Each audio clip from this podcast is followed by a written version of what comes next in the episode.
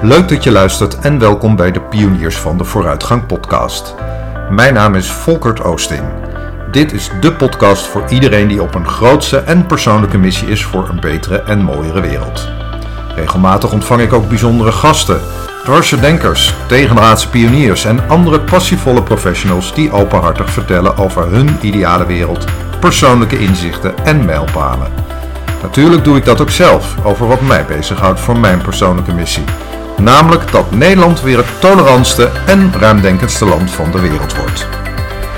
Hey, wat leuk dat je weer luistert. En in deze aflevering ontmoet ik een van de meest veelzijdige pioniers die ik ken. Hij is cultureel ondernemer, componist en oprichter van de Turnclub. Een groeiende community van kunstenaars die organisaties en mensen helpen aan een kunstenaarsmindset. Ik heb het over Marlijn Twaalfhoven. Hij begon ooit met de Turnclub community om de toekomst dichterbij te halen en antwoorden te vinden op grote maatschappelijke vragen die soms nog ver van ons bed voelen. Maar waar je vandaag al prima wat aan kunt doen. Marlijn noemt dit praktisch idealisme. Hij neemt ons mee hoe dit voor hem zelf allemaal begon en waarom hij zijn succesvolle leven als kunstenaar over een andere boeg gooide met de Turnclub, die inmiddels ook bekend is van de Academie voor Onzekerheidsvaardigheid en de Sociaal Creatieve Raad. Een soort kunstenaarsser die vooruitdenkt en nadenkt over de toekomst na COVID. Hier is Marlijn Twaalfhoven. Marlijn, eh, van harte welkom. We zitten op, op afstand. Ja. Um, aan onze beide keukentafels. Dus dit is een virtueel keukentafelgesprek. Uh, um, ja, misschien maar even om te beginnen. Wat heb jij met pionieren? Nou ja, ik, volgens mij is dat een, uh, voor een gedeelte, gedeelte van de mensen een, een, een, drang die onbedwingbaar is om het nieuwe te ontdekken.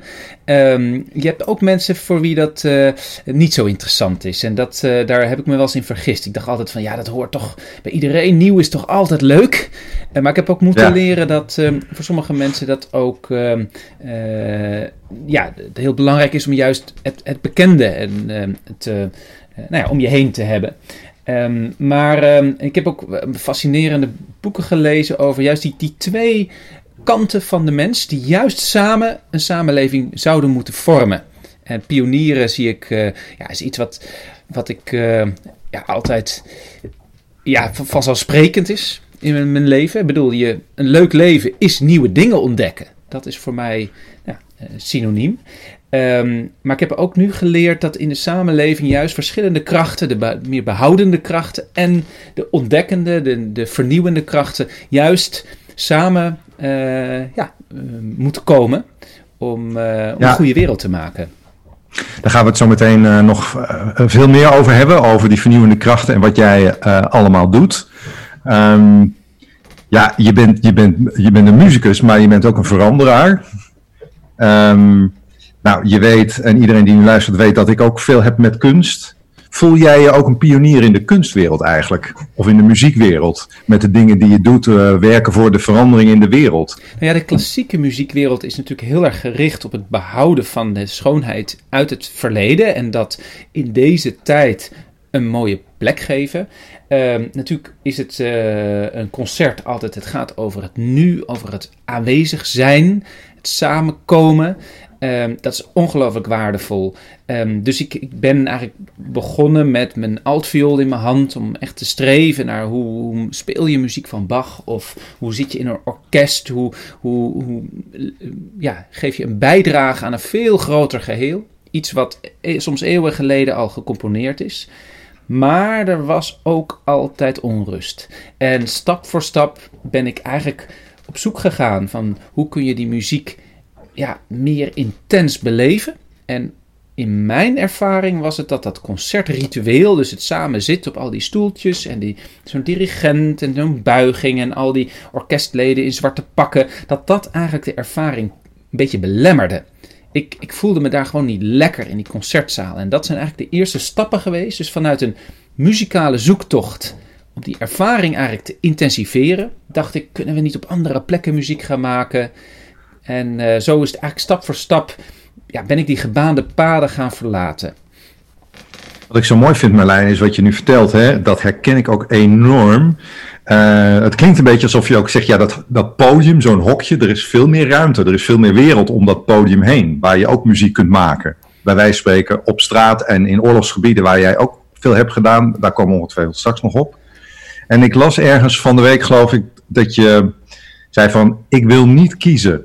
Ik, ik wil niet kiezen tussen de componist in mezelf, de organisator, uh, ik heb het hier opgeschreven, het vaderschap, je, je, hebt, een mooie, je hebt een mooie boot.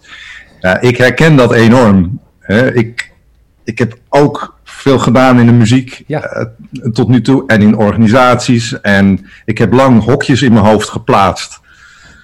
En in gescheiden werelden geleefd. En ik ben daarmee gestopt. En dat is zo'n verademing. Dat moet jij vast ook hebben. Ja, kijk, um, uh, het is eigenlijk. Uh, uh, ja, ik heb eigenlijk altijd uh, een soort samenspel gehad van ja, de dingen die je interessant vindt. Is dat dan je, je hobby? Uh, ga je daar je beroep van maken? Um, wat is je privé-tijd? Wat is je werktijd? Hoe verdien je je geld? Nou, dat is totaal ongeordend in mijn leven. Alles loopt door elkaar. En ik heb ook helemaal niet een behoefte om die scheiding te maken. Ik denk dat we gewoon uh, iets als mens iets heel bijzonders meemaken door überhaupt een bewust leven te mogen leiden.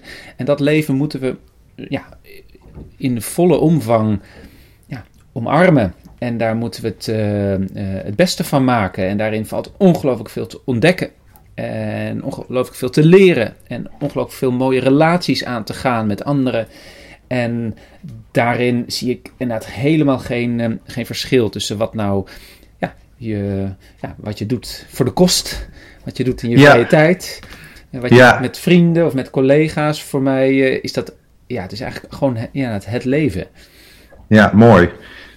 En dat is dan misschien ook tegelijkertijd wel iets waarvan jij stiekem denkt, of helemaal niet stiekem, want je hebt net ook een boek geschreven over kunstenaars en de mindset van kunstenaars.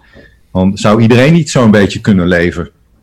Ja, ja. Zonder die scheidingen, uh, uh, maatschappij, organisaties, grote wereldvraagstukken. zouden we niet wat minder die scheidslijnen moeten trekken met z'n allen om creatiever te worden? Ja, ja, ik geloof dat het zeker in een tijd waarin we niet moeten vechten om ons bestaan. Ik bedoel, we worden niet bedreigd door waar wij wonen, hè, hier in Nederland door uh, uh, hongersnood of oorlog, wat dan ook. Sterker nog, we zijn nog nooit in de geschiedenis zo welvarend geweest als nu. We hebben zoveel technologie die ons allemaal ten dienste is. Um, om dan toch in een soort van best wel stressvolle omgeving. Te denken van, wow, ik moet aan allerlei verplichtingen voldoen. Ik moet uh, uh, nou, allemaal geld verdienen. Ik moet een grote nou, een hypotheek, een auto enzovoort. Om daarin gevangen ja. te raken, is denk ik een ongelooflijk misverstand. Um, het is ongelooflijk dat wij ons, denk ik, collectief, hè, eigenlijk ons geluk ja, verwaarlozen en de, de rijkdom van de relaties, een beetje ja, tussen alle bedrijven door. Natuurlijk, we voelen dat het belangrijk is om met mensen een goede verhouding te hebben, maar ja, het, we, we laten het ook een beetje links liggen. We zijn vooral vaak heel erg druk bezig met al die, ja, die projecten en die bedrijven en die, die zaken. En zo uh, uh, ja, houden we elkaar ook best wel gevangen in een soort ja, structuur die onze wereld uh, heeft gekregen. Het is eigenlijk heel erg absurd ja. als je een beetje uitzoomt. Nou, ik herken in die zin wel wat je, van, wat je zegt van de ervaring die ik heb in het werken in organisaties. Of nou overheden zijn of bedrijfsleven of wat dan ook, dat maakt niet zoveel uit. We hebben vaak wel hele goede intenties met z'n allen in dat soort omgevingen om het anders te doen. Maar het is toch nog uh, flink lastiger om dat dan ook echt te realiseren. Dat maakt ook waarom ik ja, echt jou bewonder in de zin van dat je zulke mooie dingen met de turnclub aan het doen bent. Ik heb daar natuurlijk wel een idee over hoe dat zou kunnen komen in dat soort organisaties. Wat er aan de, wat er aan de hand heeft, dat heeft met cultuur te maken en zo. Wat denk jij dat er aan de hand is? Um, nou, wat ik natuurlijk heb meegemaakt, omdat ik natuurlijk met de muziek begon en eigenlijk fascinatie voor mooie dingen centraal had. En het is natuurlijk te gek dat het lukte om, daar, om dat te mogen studeren, om daar mijn vak van te mogen maken. Hè? Want dat is natuurlijk een enorm voorrecht. Ik kan wel zeggen van oké, voor iedereen moet eigenlijk de mooie dingen lekker integreren in je leven. Maar ja, als je eh, inderdaad toch je hoofd boven water moet houden. Ik bedoel, ehm, in mijn geval, uiteindelijk mocht ik naar dat conservatorium. Het was heel ingewikkeld om daar uh, toegelaten te worden, maar uiteindelijk lukte dat. En dat is natuurlijk een fantastisch voorrecht. Um, dat betekent dat ik ook stap voor stap eigenlijk altijd ja, het zoeken naar schoonheid en mooie verwondering en, ehm, en bijzondere ontmoetingen, dat dat eigenlijk de drive is van de projecten die ik wilde opzetten, datgene wat ik ging organiseren. Nou, dat is tot op de dag van vandaag, um, ja, staat het centraal. Toch geloof ik dat iedereen dat zou kunnen. Ook al zit je ergens tot over je oren in vast, in uh, nou, een hele drukke baan die misschien, um, ja, je moet je, als je je voorstelt dat je op je sterfbed ligt, je kijkt terug, ja, is die baan dan het allerbelangrijkste en uh, is dat het waard om daar al je tijd in, uh, in, te stoppen? Um, je kunt er ook gewoon vast in zitten. Je denkt, ja, dat heb ik nou eenmaal beloofd. Uh, dit, uh, ik kan nou eenmaal niet meer terug. Nou, en dan is eigenlijk de vraag, waar kun je een klein eilandje maken? Al is het een uur per week, waarin je zegt, dit is het eilandje waarin ik werk aan datgene wat ik het allerbelangrijkste vind. En dat eilandje, als dat dan stapje voor stapje zich kan uitbreiden, als het van één uur per week naar een middag per week of een ochtend per week of een dag per week kan gaan, en op een gegeven moment kun je misschien echt aan jezelf uh, vragen van datgene wat ik zo belangrijk vind. Waarom uh, speelt dat eigenlijk een ondergeschikte rol in mijn leven? Moet dat niet ook het belangrijkste zijn in mijn leven? En dan kan misschien, in plaats van dat je een baan hebt van vijf dagen en twee dagen weekend om uit te rusten, heb je misschien een heel belangrijk project van drie dagen. En heb je een manier om in twee dagen ook net het, genoeg misschien je geld te verdienen of aan een aantal verplichtingen te voldoen. En uh, lukt het je toch om uiteindelijk datgene wat je zo belangrijk vindt ook belangrijk te laten zijn? Ja, ja. Weet je Marijn, ik denk, ik denk wel eens um, dat we ook collectief bang zijn om buiten de boot te vallen. Of te worden afgewezen. Schaamte, hè, dat, soort, dat soort dingen. Jij hebt het net over nou, dat kleine moestuintje waar je zelf ook al zit je nog zo vast in die baan, iets kan zaaien en er groeit iets. Maar we vinden het toch maar knap spannend om, uh, ik zie dat ook in, in de wereld van organisaties en systemen, uh, ongetwijfeld jij ook, om daar van af te stappen. Ja, ja dat is jij, kunnen, uh, we zijn in die zin helemaal geprogrammeerd. Ehm, ons, ja, ons mens zijn is gevormd in groepen waarin we samenleefden. We hebben natuurlijk een paar honderdduizend jaar als nomade eh, in groepsverband geleefd. Die hele samenleving met steden en met grote organisaties. Nou ja, dat is misschien drie of vierduizend, misschien hooguit tienduizend jaar geleden ontstaan. Maar dat heeft ons niet gevormd. Wat, wat ons gevormd heeft, was dat jagen, verzamelen en dat heel erg afhankelijk zijn van een groep. En we zijn geen sterke roofdieren, we zijn kwetsbaar. Maar door samen te werken en door dat groepsverband, die bescherming van die groep, konden we overleven. Nou, en dat zit nog steeds in ons wezen. Dus in die zin hebben we een soort rare overreactie dat we vreselijk gestrest raken als we denken dat we niet helemaal lekker liggen in een groep. Of dat we iets doen wat de anderen misschien niet willen. En daarom is er een heel grote kans dat we ons conformeren. Dat we heel erg kijken van oké, lig ik wel lekker in mijn bedrijf, in mijn organisatie. Um, accepteren de anderen me, accepteren, weet je, weet ik veel, de, de klanten of degene waar we van afhankelijk zijn. En dat maakt ons in die zin ook weer heel voorzichtig. Terwijl, ja, in deze tijd is er natuurlijk helemaal geen ramp als we worden uitgestoten uit een groep. Want we kunnen gewoon leven. We kunnen gewoon op zoek naar nieuwe plekken, nieuwe groepen. We zijn niet overgeleverd aan een barre winter als we ineens niet samen dat, dat hol kunnen delen. Dus, uh, maar, wel, maar, maar nu wel aan COVID. Nou, ja, ja, ja de, dat is wel in die zin een fascinerende uh, ontwikkeling. Dat we ineens toch worden teruggeworpen op vragen, uh, ja, hele ander soort vragen. Terwijl we ja. eerder gewoon natuurlijk in een soort spoor zaten waarin we gewoon deden wat we gewend waren. En nu is dat spoor wel eventjes heel erg ontregeld, ja. Ja, ik vind het wel mooi wat je zegt over die uh, inventiviteit, hè? waar je het net over hebt. Van, ja, in, in die barre winters en zo konden we natuurlijk ook van alles doen. Als mens zijnde geprogrammeerd om vindingrijk te leven. En eigenlijk dat vindingrijke, dat, uh, uh, ja, dat is wel iets waar we nu mee aan de slag moeten en kunnen. Ik zie daar best wel het nodig nu ook in korte tijd dit jaar in gebeuren bij mensen. Stilstaan bij het leven. Ja. Uh, niet meer op kantoor werken, toch vindingrijk achter het scherm zitten. Zelfs wij zijn, zitten hier achter het scherm deze podcast te maken. Zie jij hetzelfde of zie jij, of zie jij ook andere, andere bewegingen? Nou, ik zie dat de mens enorm goed is om te reageren op veranderen, veranderende omstandigheden. Uh, ja. Razendsnel, van de een op de andere dag. Um, en dan is het natuurlijk zo absurd dat iets wat een generatie verder ligt. Uh, stel je voor, de wereld van onze kleinkinderen die krijgen natuurlijk te maken met echt een ongelooflijke erfenis van onze levensstijl.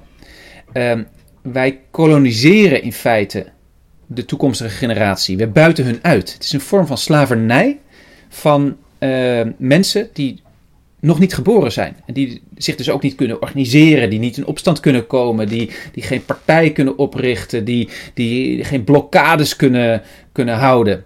Uh, die zijn totaal machteloos om ons te stoppen eigenlijk in ja, hun, het uitbuiten eigenlijk van hun wereld. Want het is de aarde die nu zo, ja, die wij leeg roven in feite. Dat is natuurlijk ja. al een aantal generaties aan de gang, maar is nog op volle toeren is dat bezig. En dat roven we van die toekomstige generaties. Nou, dat uitzoomen om daarop te reageren, dat kunnen we heel slecht. Dat is duidelijk. Wij zijn supergoed om direct ons aan te passen als er iemand, eh, weet ik veel, als je een dag ziek bent of als er um, een, ramp is.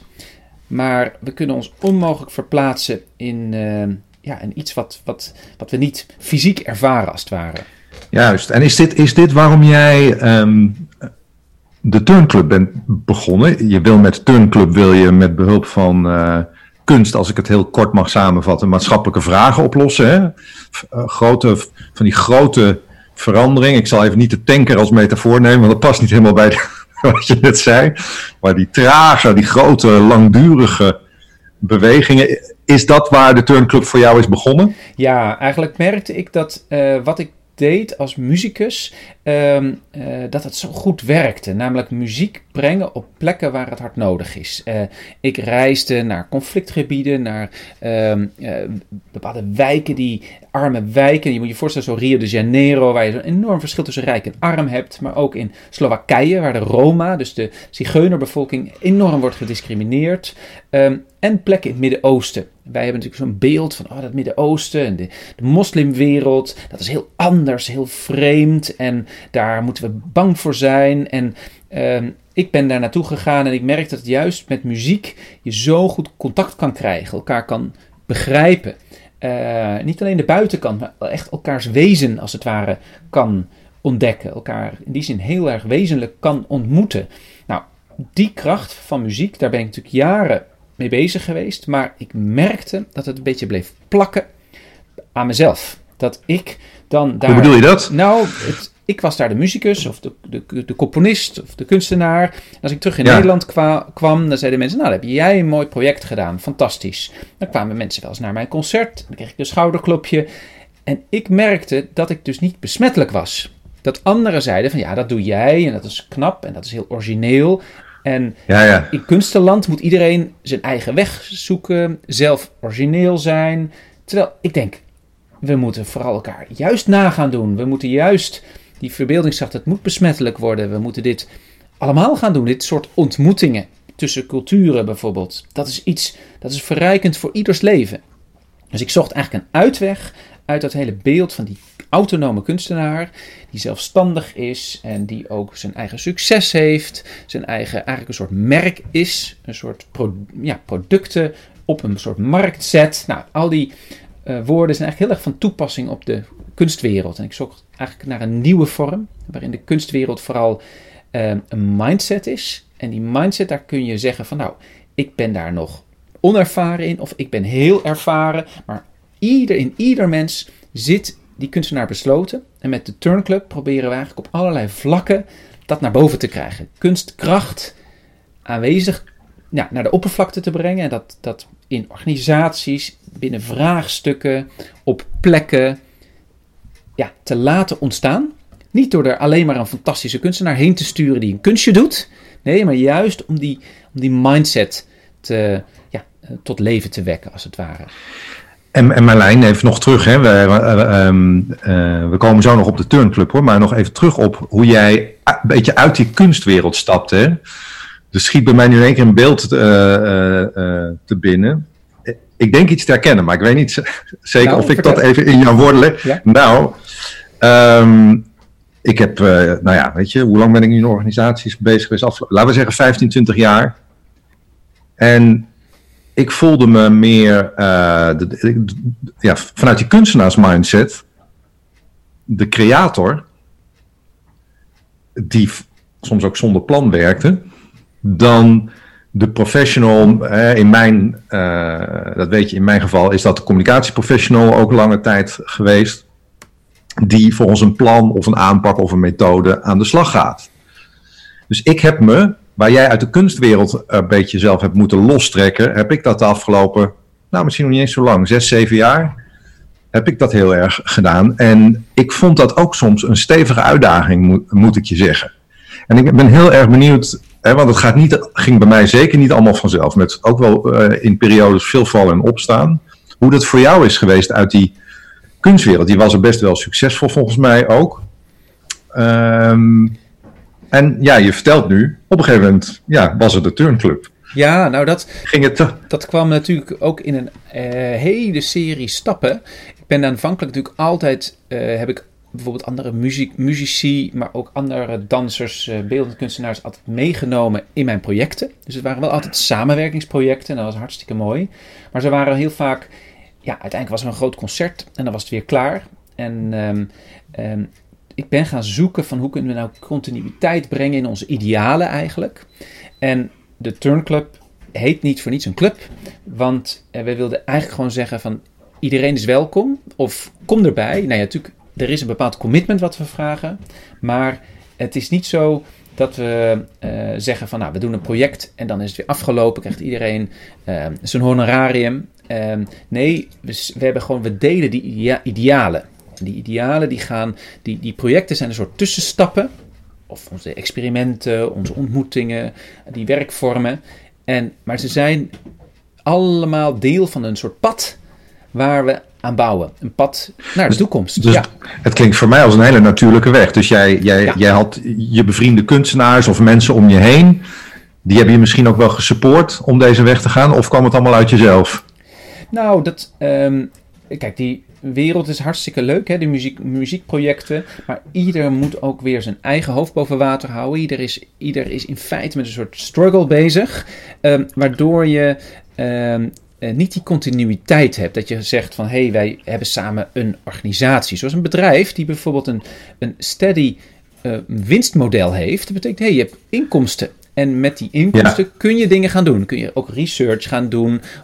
Uh, een leuk uh, PR-project. Of een, nou ja, misschien dat je een mooie podcast gaat maken. Gewoon puur om te zeggen: van, we gaan ons. Ja, we gaan, we gaan dat, dat pionieren, daar maken we wat ruimte voor. Want we hebben een soort steady bron van inkomsten. Nou, bij kunstenaar, die hebben nooit die steady bron van inkomsten. Tenzij je bijvoorbeeld een bestseller hebt geschreven of bepaalde rechten hebt. Hè? Dus dat kan uh, als je een tophit hebt gemaakt, dan kun je elk jaar krijg je weer de, de, uh, nou ja, daar gewoon de, de beetje wat opbrengst van. Maar kunstenaars zoals ik, die altijd eenmalige projecten deed, die altijd live waren, die um, en uh, nou ja, heel veel andere mensen, die moeten eigenlijk een beetje van project naar project leven.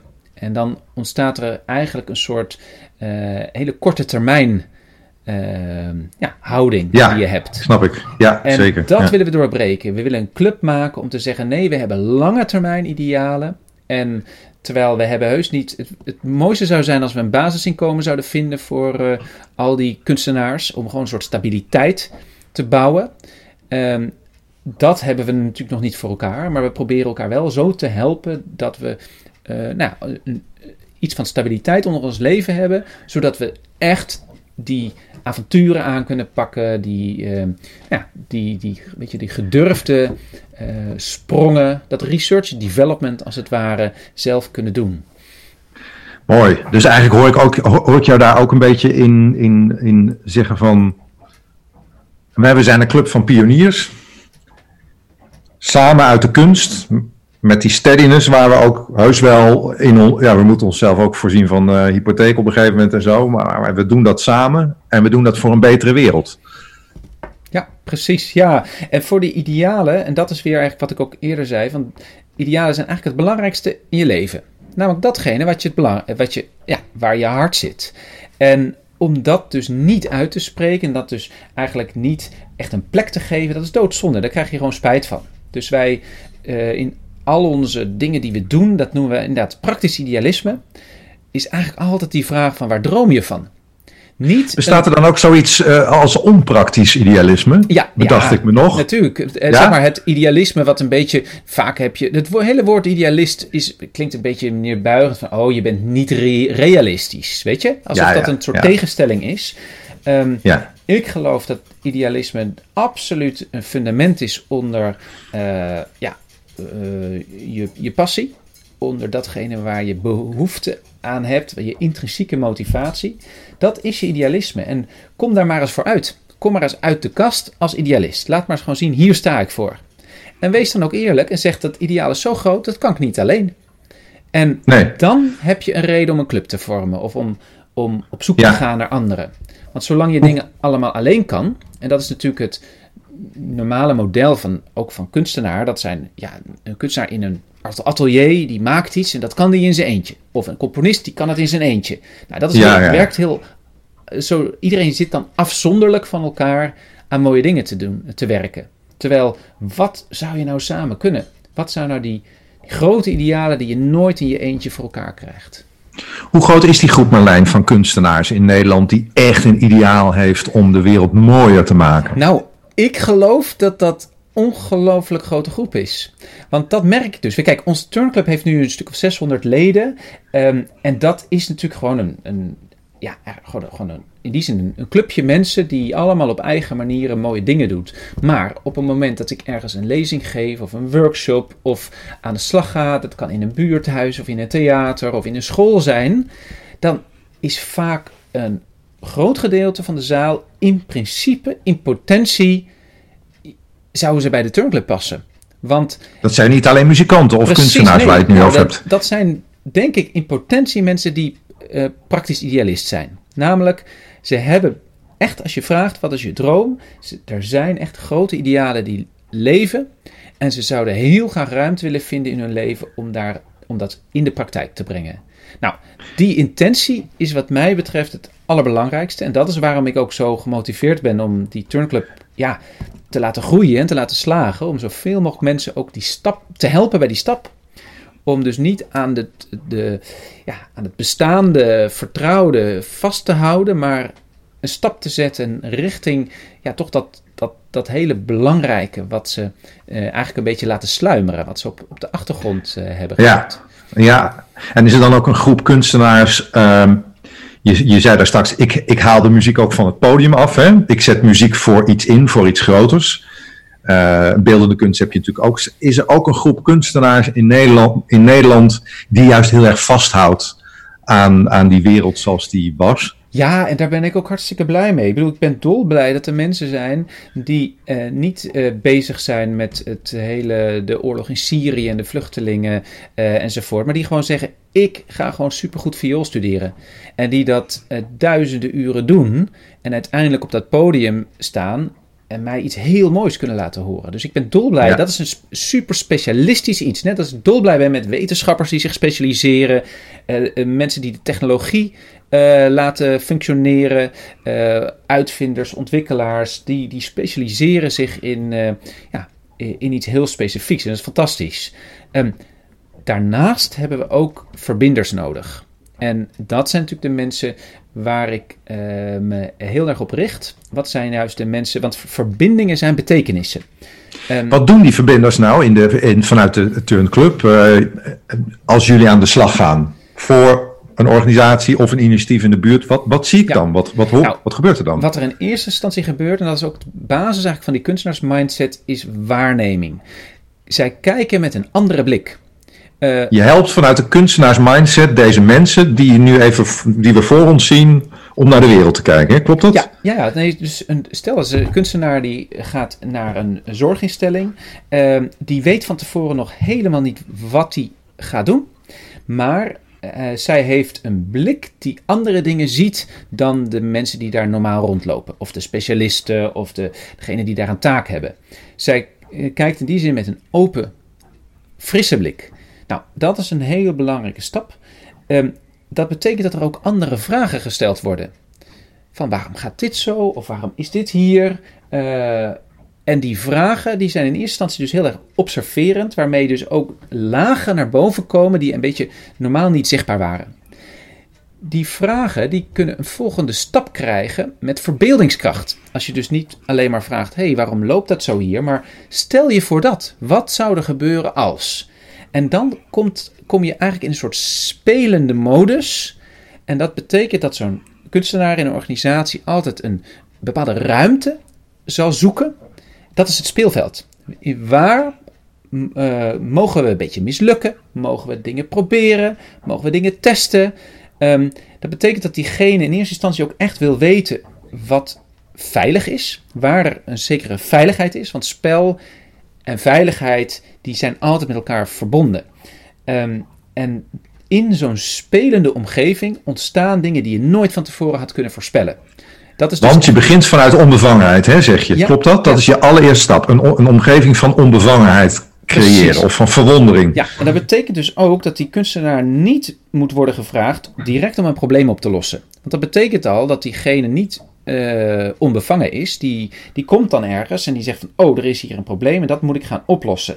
Nou, dan zit je natuurlijk al in een heel duidelijk eh, frame vast. Eh, het kan wel heel goed zijn als er ergens een probleem is, om dan een kunstenaar uit te nodigen en te zeggen van, kom eens even bij ons een werk maken. Ga eens aan de slag bij ons. En dan is het, mag je juist eerlijk zijn en zeggen van, nou, wij hebben een probleem. Alleen die kunstenaar die zal misschien heel iets anders zien. Die zegt, oh, je zegt dat je zo'n probleem hebt, bijvoorbeeld dat al je werknemers lui zijn. Maar ik zie iets anders. Ik zie dat het bijvoorbeeld eh, ontbreekt aan nou ja, bepaalde vormen van schoonheid of bepaalde vormen van contact. Of nou ja, weet je, dit is even heel erg gesimplificeerd. Dus, ehm, maar dat is wel dat je met die kunstenaarsmindset eigenlijk op een frisse manier kijkt naar een bestaande omgeving. Ja, Wat ik dan zelf ervaar, want je weet, af en toe breng ik ook muziek eh, eh, vanuit improvisie organisaties in. ja, Dat het het eerste half uur altijd binnen is voor, voor, nou ja, voor de groep of mensen in de groep. Sommigen denken, nou, ik, eh, weet je, ik had iets heel anders verwacht en het gaat schuren. ja. Ik roep dan altijd, nou dat is mooi, want eh, vanuit een schuurspons, zo zie je COVID ook, ontstaat er flow en beweging. Wat voor reacties krijg jij of zie jij of zien jullie als je zo'n eerste half uur met deze mensen optrekt? Ja, kijk, ehm, je kunt natuurlijk de fout maken door heel duidelijk een soort verschil eh, eh, aan te brengen tussen, kijk, ik ben een kunstenaar en ik durf alles. Ik durf bijvoorbeeld te zingen of toneel te spelen of, Ja. weet je, ehm, en dan ontstaat natuurlijk een enorme kloof tussen mensen die denken van, nou ja, dat is jouw vak en ik heb mijn vak. Terwijl als je juist ehm, eh, in eerste instantie, als, dat, als er echt contact ontstaat, dat contact ontstaat door dialoog, door elkaar zien, op, dat, letterlijk, maar ook metaforisch, ehm, door dus echt dat, het, het onderzoekende, het waarnemende, nou, dat, dan ga je, kom je als het ware samen in een soort voertuig, kun je samen op weg gaan naar die verwondering toe, en, maar ook naar die nieuwe onverwachte afslag die je kan nemen. Ja, dus daarmee zeg je eigenlijk van, ehm, dat, dat, dat, ja, dat vind ik ook mooi. Naast zeg maar de, de kunstenaars mindset, of laten we zeggen wat er klinkt als je, als je iets met muziek gaat doen, of hè, verbeeldend, het gesprek, het onderlinge contact, dat is, dat, dat is het vertrekpunt. Precies, ja. ja. Praten, Ja, voelen, Ja, exact. Dus het zijn je, waarne, eh, je hele zintuigen die je activeert bij die ontmoeting. En ehm, eh, die zintuigen hebben een directe relatie met je gevoel. Dus nog voordat je gaat denken in concepten, in plannen, in ideeën, is er al een gevoel. Die gevoel is altijd voor, gaat altijd sneller. En uh, die kunstenaar die is natuurlijk thuis in die wereld van gevoelens. Terwijl heel veel anderen, ja, die zijn zich daar misschien minder bewust van. Terwijl elk mens zit vol gevoelens en emoties. Alleen in hoeverre ben je daarvan bewust? In hoeverre kun je dat ook vertalen? Hoe ver kun je dat dus ook uiten? Dan gaat het natuurlijk weer veel beter als mensen gevoelens in woorden weten om te zetten of in gebaren of inderdaad, nou ja, misschien met een tekening of op iets anders. Dan, dan ontstaat er in die zin een versnelling en een intensivering van dat contact. Nou, en dat het klinkt ook wel, uh, Marlijn, alsof jullie uh, die emoties in dat soort sessies uh, aan het losweken zijn. Ja, precies. Het is, er zit alles vast in elk mens. En het is in die zin echt inderdaad het, het zoeken naar wat, hoe, ja, hoe maken we dat los? Hoe brengen we het aan de oppervlakte? En dat is inderdaad wat je zei, dat het, het onwennige betekent, is dat een veilige omgeving? Mag het even? Mag het hier? Is er stress of is er lucht? Is er ademruimte? Nou, dus dat is ook eigenlijk waar we heel erg naar op zoek zijn. Waar zit de ademruimte? Waar zit het gebied waar we mogen spelen? Zodat we daar ook mogen dromen. Het hoeft even niet realistisch te zijn. En in dat onrealistische, in die fictie of dat, dat, uh, die fantasie, daarin kan in één keer iets zitten waarvan je denkt: hey, dit kan ook in de echte wereld. Waar wachten we op? Ik heb misschien een mooi voorbeeld, een keer een brainstorm gedaan en ik vroeg uh, allerlei mensen uh, van wat zou je doen als je onbeperkt budget had? En uh, wat zou je doen? Stel je moet 10 miljoen euro uitgeven en uiteindelijk was er iemand die zei, ja ik zit al heel lang met iets en dat zou ik dan doen voor dat geld. En nou, fantastisch. En toen gingen we luisteren, wat was nou eigenlijk dat, dat grote droomproject? En toen zeiden we, weet je wat, dat kost 8000 euro. En diegene had geen 8000 euro, maar die ontdekte wel van wacht even, iets wat hij helemaal als iets totaal onrealistisch had gezien, maar wat wel een grote droom was. Ja, voor die 8000 euro konden we wel een plan maken. Konden we in stap voor stap, binnen weet ik veel, één of twee jaar, kon hij daar gewoon heen. En dat was zo'n ongelooflijke doorbraak. Nou, zo kun je soms door het datgene wat je, waar je misschien dat te groot lijkt, te, ja, te idealistisch, door het toch uit te spreken en dan eigenlijk af te vragen: wat kan er wel? Um, stel, mijn droom is om uh, een replica van de Eiffeltoren in mijn uh, tuin te bouwen.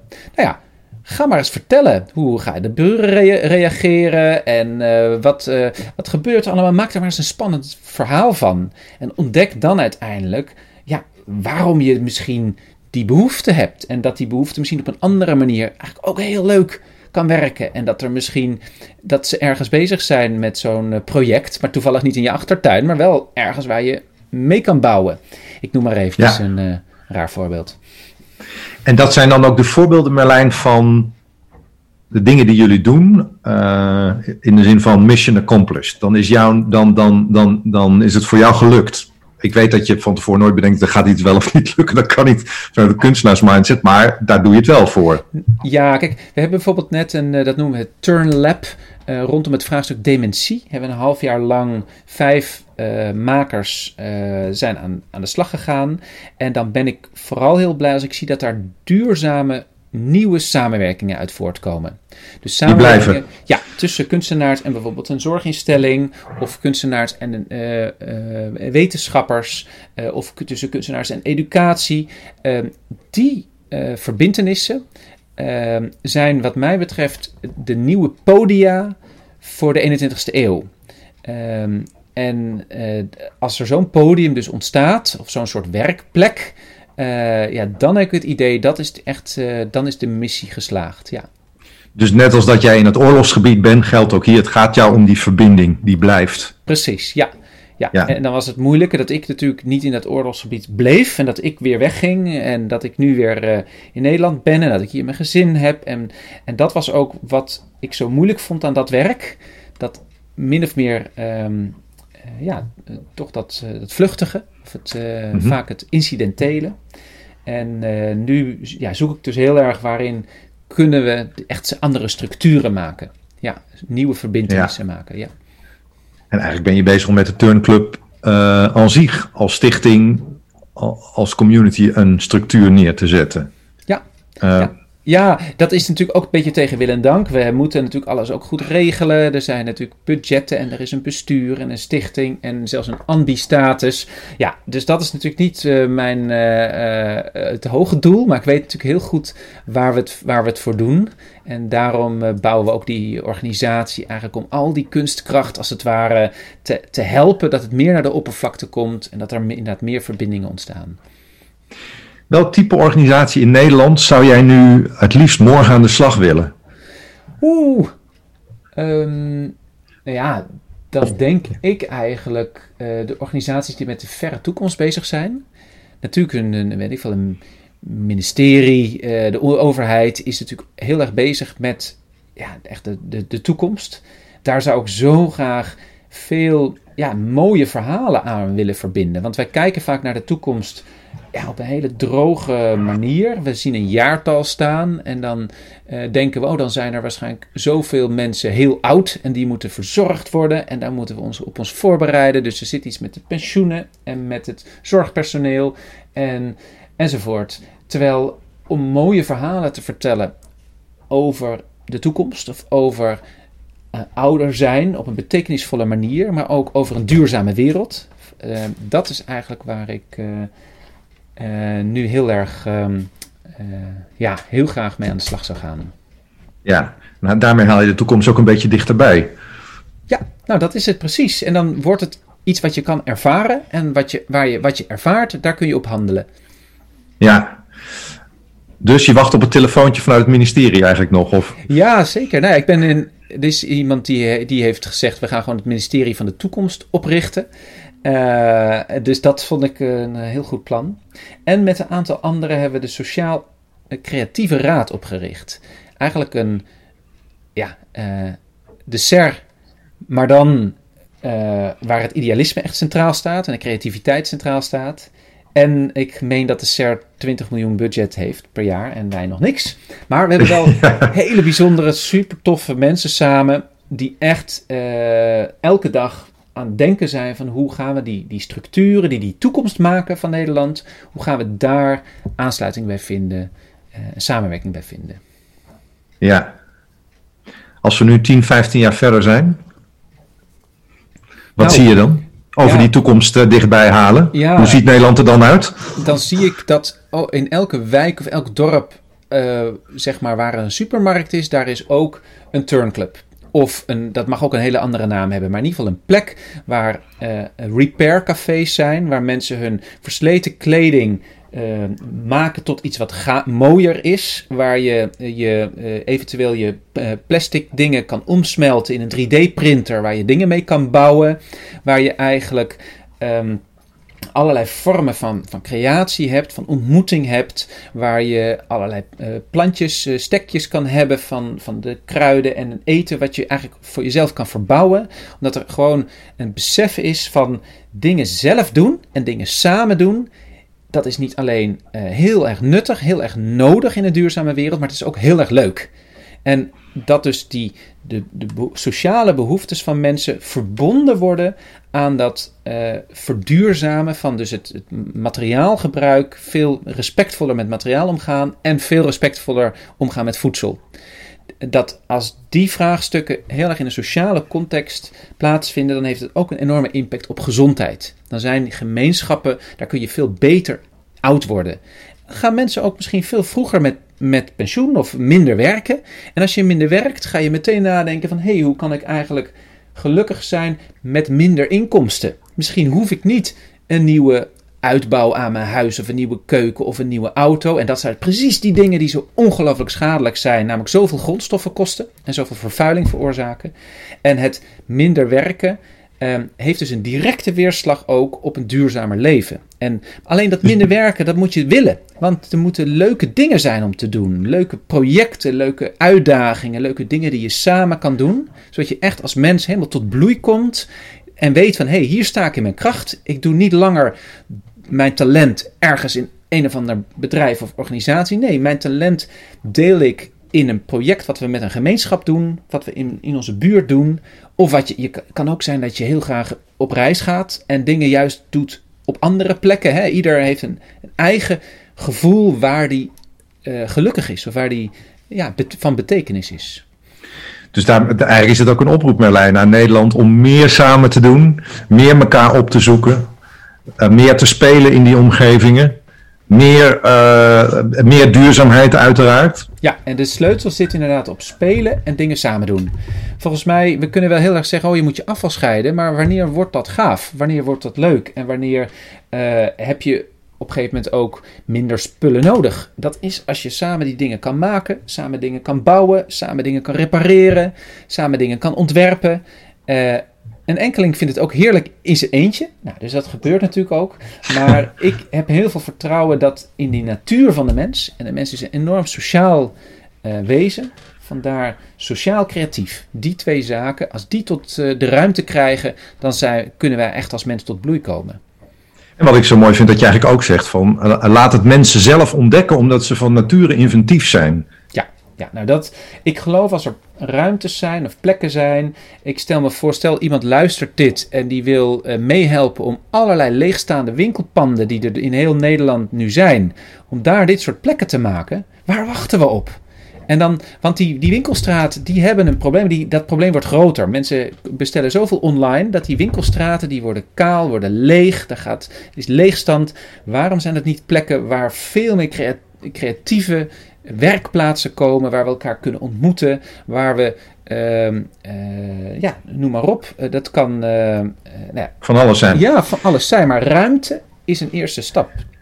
Ruimte creëren, dat vind ik ook mooi. Um, we gaan een beetje richting het einde van onze podcast. De, de ruimte waar, je, waar jij over spreekt, daar zei jij volgens mij laatst ook iets over in het kader van de muziek het, het innemen van ruimte door buiten het podium te gaan, zo waar jij ook zelf ooit bent begonnen, ja, door nou, van het podium af te stappen. Precies, heel letterlijk ging ik mijn muzikanten dwars in de, door de zaal zetten of zangers tussen het publiek zetten, om in die zin die, die, die, op, die verdeling van die ruimte te doorbreken, maar eigenlijk ook het specialisme te doorbreken. Want dat is natuurlijk het mooie als je in een gemeenschap samen aan een project werkt, dan heb je heel snel dat mensen die ergens niet specialistisch in zijn, toch zich gaan verdiepen en nieuwe dingen gaan leren en dingen aan elkaar gaan leren. Nou, en dat is een enorme belangrijke, uh, denk ik, een verrijking. Weet je wat ik zo mooi vind, uh, Berlijn, en ik hoop echt dat de Turnclub dat gaat veroorzaken. Er is natuurlijk zoiets in Nederland als een zwijgende meerderheid die vol goede intenties en idealen zit, maar schrikt van uh, alle agressie op straat of op Twitter of nou, noem maar op, die overweldigd is door en, en dan maar hè, zich wat terugtrekt. Gelukkig is er ook een groeiende groep die vooral in beweging komt. Um, ik zou het heel mooi vinden als die zwijgende meerderheid um, door de turnclub een plek vindt. Nou ja, herken je? Precies. Kijk, en dan zou ik het niet zeggen de turnclub, maar als allerlei creatieve en idealistische mensen hun creativiteit en idealen weten te uiten. En daarmee ook zeggen van dat ideaal is zo groot. Wie gaat me helpen? Um, kortom, als we veel besmettelijker worden dan we nu zijn, uh, dan zal er inderdaad een enorme zwijgende meerderheid zijn die dolgraag meehelpt. En mensen die nu misschien heel zuur met petities dingen willen tegenhouden van bijvoorbeeld een bouwproject van de gemeente, die hebben een passie voor hun buurt, voor hun omgeving. En als zij veel meer in een proactieve rol komen, in een creërende rol, in plaats van in een protesterende of in een mopperende rol, dan zul je zien dat eigenlijk mensen waar je het misschien helemaal niet zal, van zal verwachten, juist heel graag meewerken, meebouwen en, en uh, ja, mee, mee ontwerpen eigenlijk aan een goede wereld. Ja, Prachtig. Heb je nog een laatste oproep, Marlijn? Voordat we uh, uit de lucht gaan? Ja, nee, deel je droom. Kom uit de kast als idealist. Ga op een feestje niet op elkaar af met de vraag: hé, hey, wat doe jij? Of waar werk je? Maar waar droom je van? Wat, vind jij een, wat zou jouw ideale wereld zijn? Ga dat gesprek ja. aan. Ja, Mooi, want dat is volgens mij een van de belangrijkste dingen waar veel mensen ook op zijn stuk lopen bij zichzelf. Dat ze die droom niet meer voelen, terwijl die er van kids af aan al in zit. En dat systeem heeft die, die droom een beetje weg, weg, weggedrukt. Precies, dat die droom slaapt, ja. Die droom slaapt. Dankjewel voor uh, dit gesprek, uh, Marlijn. Nou, jou ook bedankt. Ja, graag gedaan. Gra graag gedaan. Leuk dat je luisterde en heb je nou tips of ideeën? Laat het me weten. Stuur me een DM via LinkedIn of bijvoorbeeld Facebook.